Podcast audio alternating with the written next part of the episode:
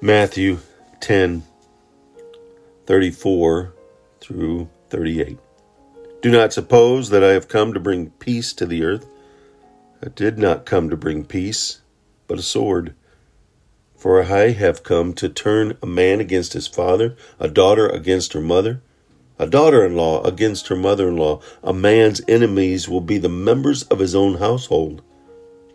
Anyone who loves his father or mother more than me is not worthy of me. Anyone who loves his son or daughter more than me is not worthy of me. And anyone who does not take his cross and follow me is not worthy of me. Jesus is definitely drawing a line in the sand and asking you, asking me, asking his disciples, who's more important? Where's the priority in your life?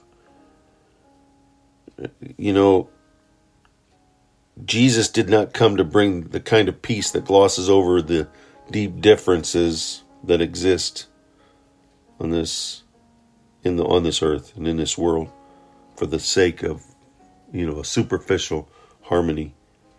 No conflict and disagreement will arise between those who choose to follow Jesus and those who don't. And Christian commitment can separate us from friends, can separate us even from loved ones.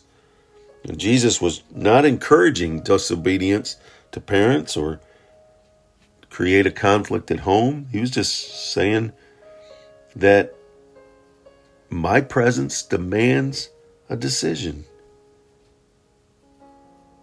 Because some will follow Jesus and some won't, conflict will inevitably arise. So as we take our cross and follow Him, our different values, morals, goals, right, and purposes in life will set us apart from those who don't. It doesn't mean neglect your family. Just remember that your commitment to God is even more important than they are. God is our first priority. Christ calls us he calls us to a higher mission than to find comfort in this life.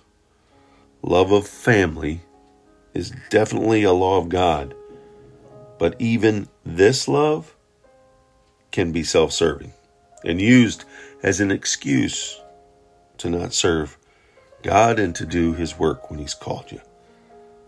To take your cross and follow Jesus means to be willing to be identified publicly with Him.